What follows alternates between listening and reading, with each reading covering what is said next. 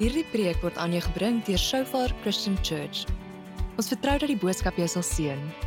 Ons audio en video preke is beskikbaar by Shofar TV. Laat dit gerus af en deel dit. We will praise you in every season. Maar ons gaan sommer na 'n video 'n snit kyk en ehm um, van oom Steven Lungu wat volgende Sondag hier kom preek by die diens. So hy gaan by al drie dienste wees. Sommer net van sy getuienis en so dis iets wat ons definitief nie moet mis nie. So kanselleer die mooi weer vir volgende week Sondag en kom kerk toe. Ehm um, want dit- want julle wil nie dit mis nie. So dis so 4 minute, 5 minute van van sy lewe. En baie van ons ken hom al maar vir die wat nie is, is dit lekker om 'n bietjie sy getuienis te hoor.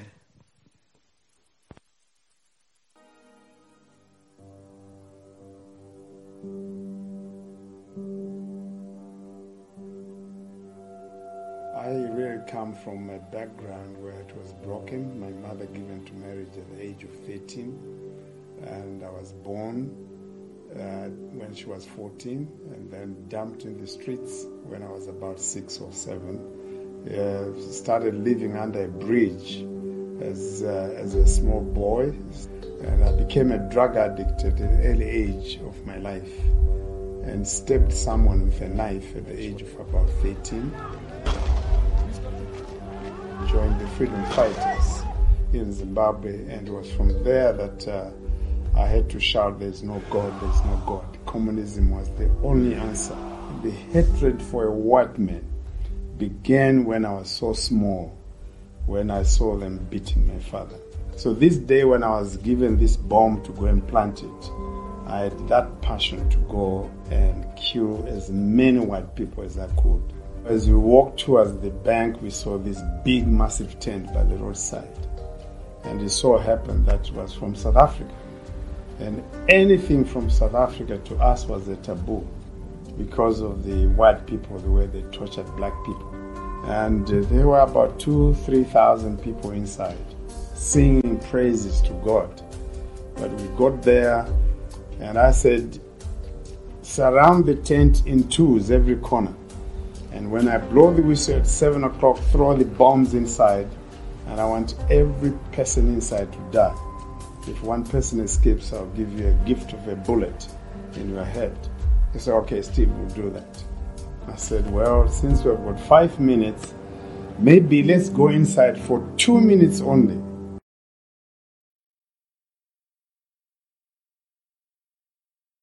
But my friends, we started singing out of tune to disturb the meeting. And uh, one preacher came and touched my shoulder and said, Please, boys, keep quiet. And I pulled out my knife. I said, Preacher, if you ever touch me, I'll kill you right now. And he left me. And all my gang turned towards me with shock of their life. And I said, What? Because they were surprised that I warned this preacher. I was that character when I pulled out my knife, I would use it. When I took out my gun, I would shoot. But they were shocked to see that I'd warned this preacher. They invited a pretty girl from Soweto to share a testimony.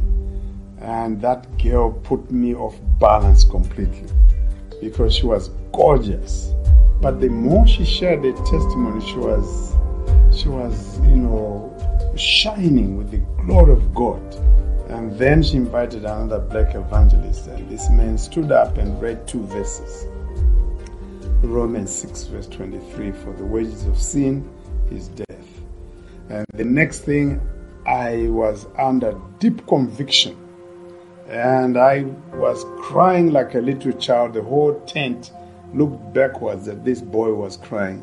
And I picked up my guns and my bombs and went forward. And that night was my turning point. As I was crying there, I said, Jesus, have mercy upon me. I want to surrender my life to you.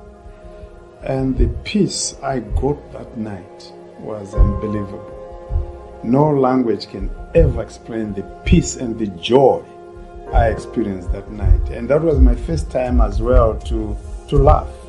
And following that, I went to the police to surrender myself. And after eight hours, they say, if your Jesus has forgiven you, we forgive you too.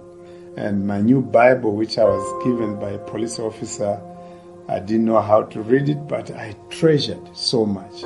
God, with a sense of humor, used a white man to adopt me. In spite of the laws at that time that no black people could live in the white area, uh, you'd be arrested. So this man kept me for 15 years in spite of the laws and uh, helped me uh, to transform me to be what I am today. So he was the one who gave me the surname Lungu. So I look at myself that God could, you know, choose a person who was thrown away by my mother. Little did she know that the boy I'm dumping today who travel around the globe and, you know, preach to statesmen. But, you know, God picks up a nobody and makes you a somebody.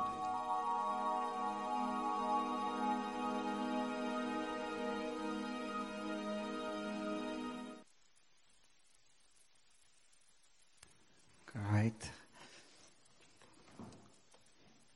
Is julle right Waldo hier so in die eerste ry? Lekker weer voor. Vars berriesie. okay, fantasties. So ehm um, oom Steven gaan volgende week hier wees en hy gaan by die manskamp ook praat. En uh, dis dis so lekker om uh, partykeer 'n bietjie te sien wat die Here kan doen as jy saam met my. Hæ? Die Here is groot. Amen. Draai gou na iemand langs uit en sê, "Hoekom glimlag jy so?" Daar's 'n glimlag op jou gesig. Dit moet wees omdat jy die Here ken. Lekker, lekker. Ons gaan gaan 'n bietjie praat ver oggend oor aangaan met ons tema wat praat oor disippelskap en om gehoorsaam te wees, om gehoorsame disippels te wees en te word wat ehm um, gewortel is in Christus. En ehm um, julle daai fotos daai het, maar ons kan ek en jy kan besluit in ons verhouding met God en ons verhouding met mekaar.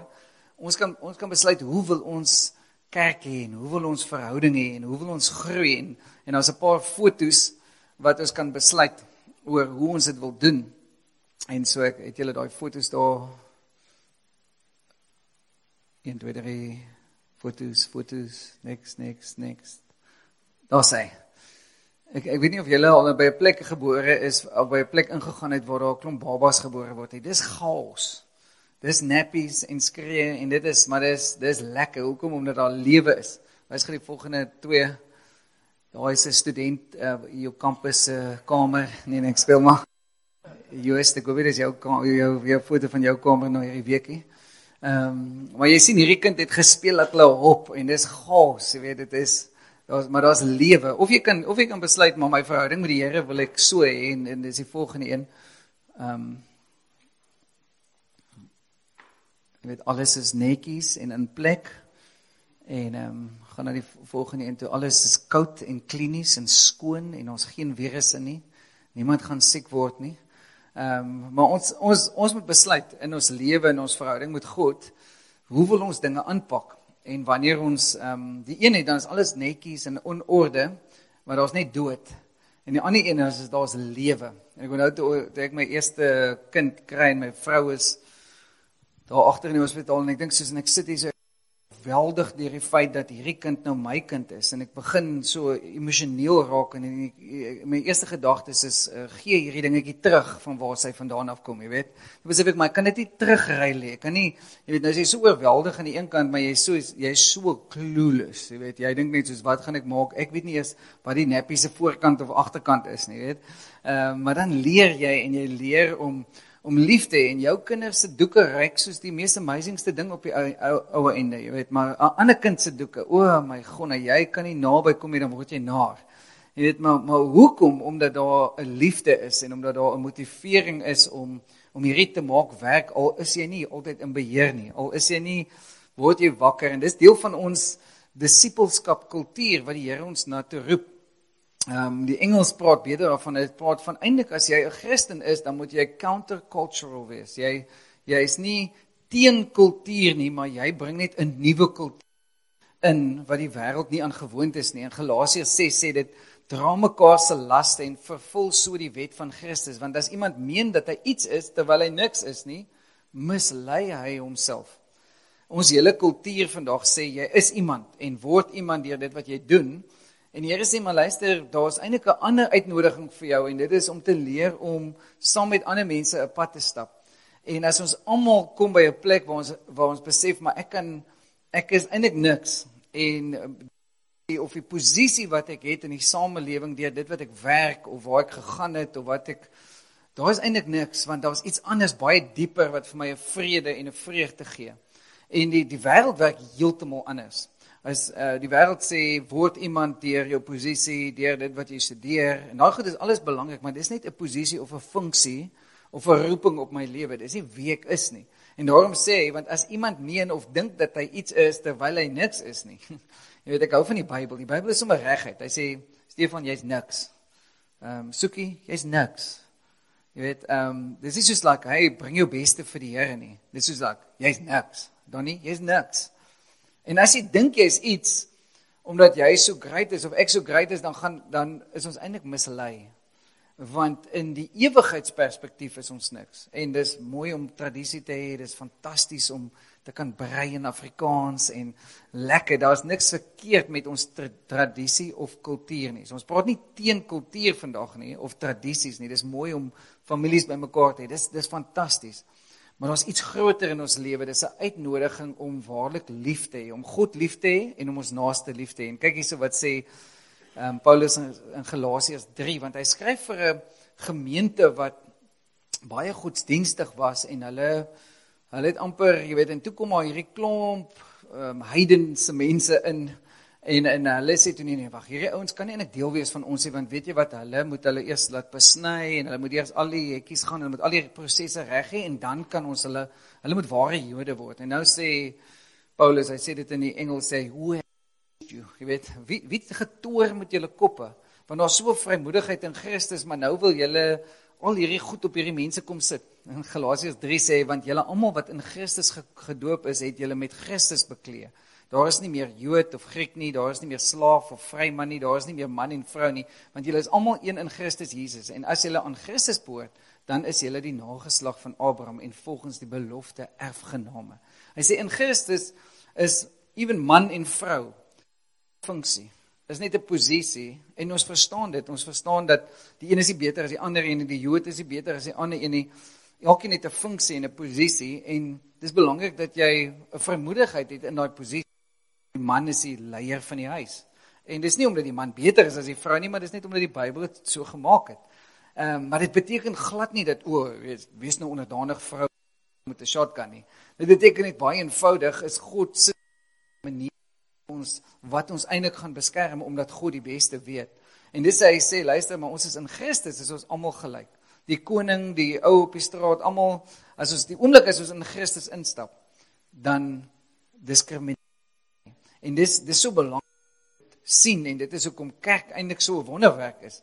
Kerk van naam wat oor geslagte, oor rasse, oor alle sosio-ekonomiese grense moet gaan.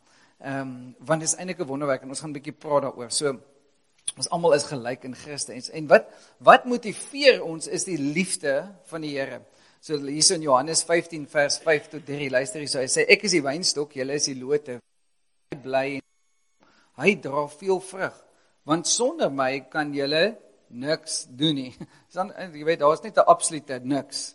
Jy weet um, ons wil ons beste vir die Here bring en hy sê sê die Here maar wees in my en jy gaan vrug dra as jy in my is.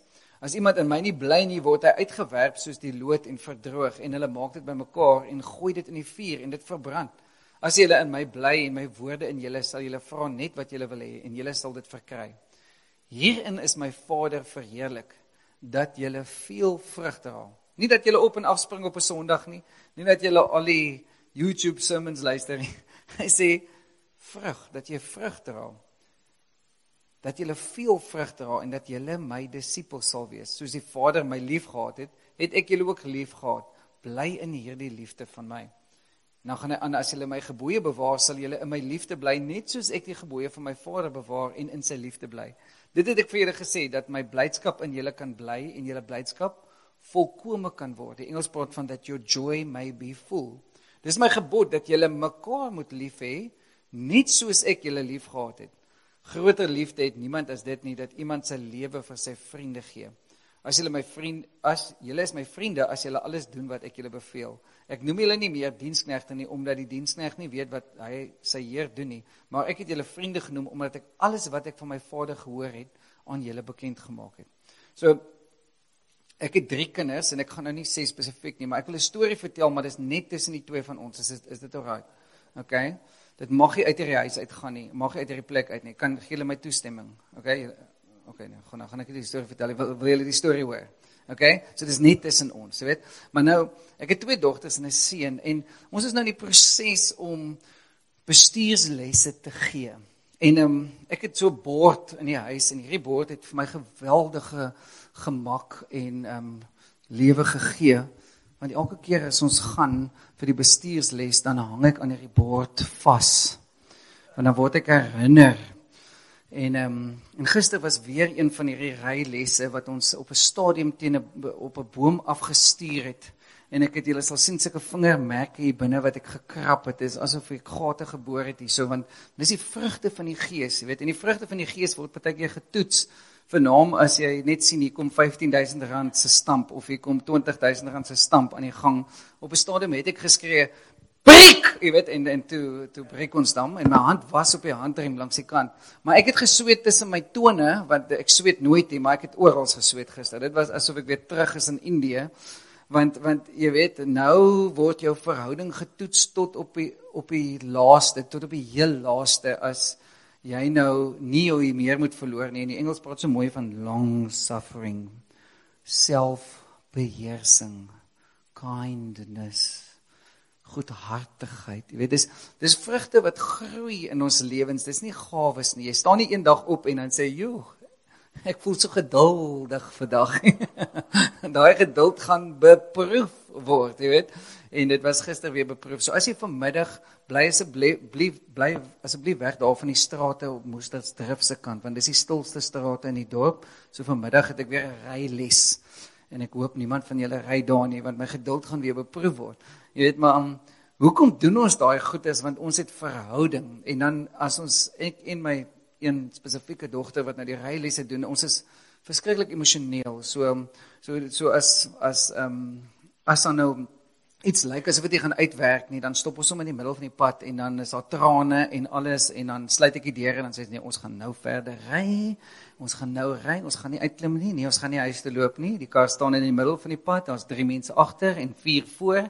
Maar haleluja, jy weet. En um, ons het daai geduld met mekaar, maar dit toets ons verhoudings omdat ons besef ek het 'n geleentheid of om my hart te verhard en maar net te betaal vir 40 lesse en dit het al 50 keer deur my kop gegaan. Jy weet, ehm um, of ons gaan hierdie ding saam aanpak en ons gaan besef maar gaan ons leer hoe die ander persoon en ek het nou gister 'n uh, belofte afgelê vir 10 minute gaan ek niks sê nie. Dit ek het my tone ingegrawe in die kar in en dit het vir 10 minute was it actually amazing. Of ek dink so 9 minute 30 sekondes en toe toe kom die boom te vinnig nader. Jy weet maar Ek ek vertel hierdie prentjie want ons kom na die Here toe en dan het ons baie keer hierdie verwagting dat ewen kerk moet perfek wees. Ehm um, God is perfek, maar mense is nie perfek nie. En God sit ons in 'n posisie om te leer en om die vrugte in ons lewens te groei. En dis dis presies wat die Here sê. Hy sê wees in my. Ek is die kern. Maar moenie sê dat jy my liefhet as jy nie die mense om jou liefhet. Moenie sê dat dat jy ja, jy dien my en jy gaan kerk toe as jy nie besef maar ek is die kerk en ek moet leer om in my gesin daar geduld te hê. Ek moet leer met mense om my om daai pad te stap en ek moet leer om soos God lief te hê want hy het onvoorwaardelik lief. Die wêreld werk heeltemal anders. Die wêreld sê ek gaan vir jou lief wees as jy vir my liefhet in hierdie manier. Daar's altyd voorwaardes. Daar's altyd 'n ruil transaksie, maar die Here sê nee. As jy regtig 'n disipel wil wees, dan roep ek jou uit jou niks uit nie, uit jou stikkend uit en dan sê ek vir jou kom, ek gaan jou maak. Maar hierdie gaan 'n proses wees en hierdie gaan 'n moeilike proses wees. En jy moet besef dat ek en jy bring bagasie in daai proses in. Want baie keer sukkel ons om te vertrou as gevolg van ons seer van die verlede of pa wat vir jou gesê het hy's nooit lief vir jou nie of ma wat gesê het jy is net die tweede kind, jy het 'n tweede kind sindroom of die derde kind, jy weet afgeskeep en kry altyd die ander kinders se klere, jy weet voel jy weet so so dis amazing hoe ons baie keer ons bagasie na die Here toe bring en dan bring ons dit in die kerk in en dan dink ons jy maar die kerk moet eintlik perfek wees. En as die kerk eintlik die geleentheid vir jou om te groei Maar as ek en jy die verkeerde persepsie dan van dan gaan ons ook seker in die kerk want ons verwagtinge is dan so hoog maar ons het eintlik met mense te doen. En ek ek ek het dit vir die Engelse diens ook vanoggend gesê. Toe sê ek ek word ten minste een keer 'n week neem ek aanstoot met mense in die kerk. Ek raak offended. Want mense is mense. En en en dan dan dan dan wil ek myself opwerk. En dan moet ek besluit, gaan ek toelaat dat God vir my wys wie daai mense is? Gaan ek toelaat dat God vir my in my hart iets begin doen waar ek 'n offerande kan maak in my liefde want werklik waar die Engels praat so mooi daarvan dat die primêre fokus van God se liefde is sacrificial. Dis om op te gee. Dis om weg te stap van beheer. Dis om lewe te gee. Dis hoekom ek daai prentjie in die begin gewys het van hierdie klomp babas en hierdie klomp jy weet dis dis chaos, maar daar's 'n lewe. Die ander een is koud en klinies. En jy en ek moet besluit hoe wil ons ons verhouding met God hê en met met mekaar.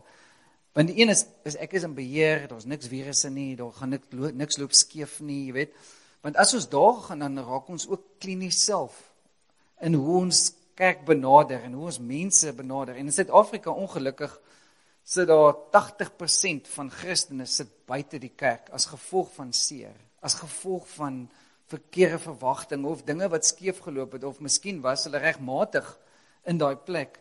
Maar die Here sê ek wil hê jou vreugde moet vol wees en dit beteken ek en jy maak 'n kommitment aan mekaar in verhouding en vernaam in die huwelik waar ons sê ek gaan 'n onperfekte, onvolmaakte mens gaan ek leer om lief te hê en ek kan dit nie op my eie doen nie. Ek wil hê Here, soos wat U vir my liefhet, gee vir my daai selfde liefde. En dis wat Johannes 15 van praat. Hy sê luister, jy het nog nie daai liefde ontdek as jy nie vrug dra van daai liefde nie. As jy nie inkom in daai plek in waar jy sê, "Sjoe, Here, U is my vriend, U is my lewe, U is alles." Dankie dat jy hierna geluister het. Ons preke is beskikbaar by Shofar TV. Besoek www.shofaronline.tv om dit af te laai. You are truly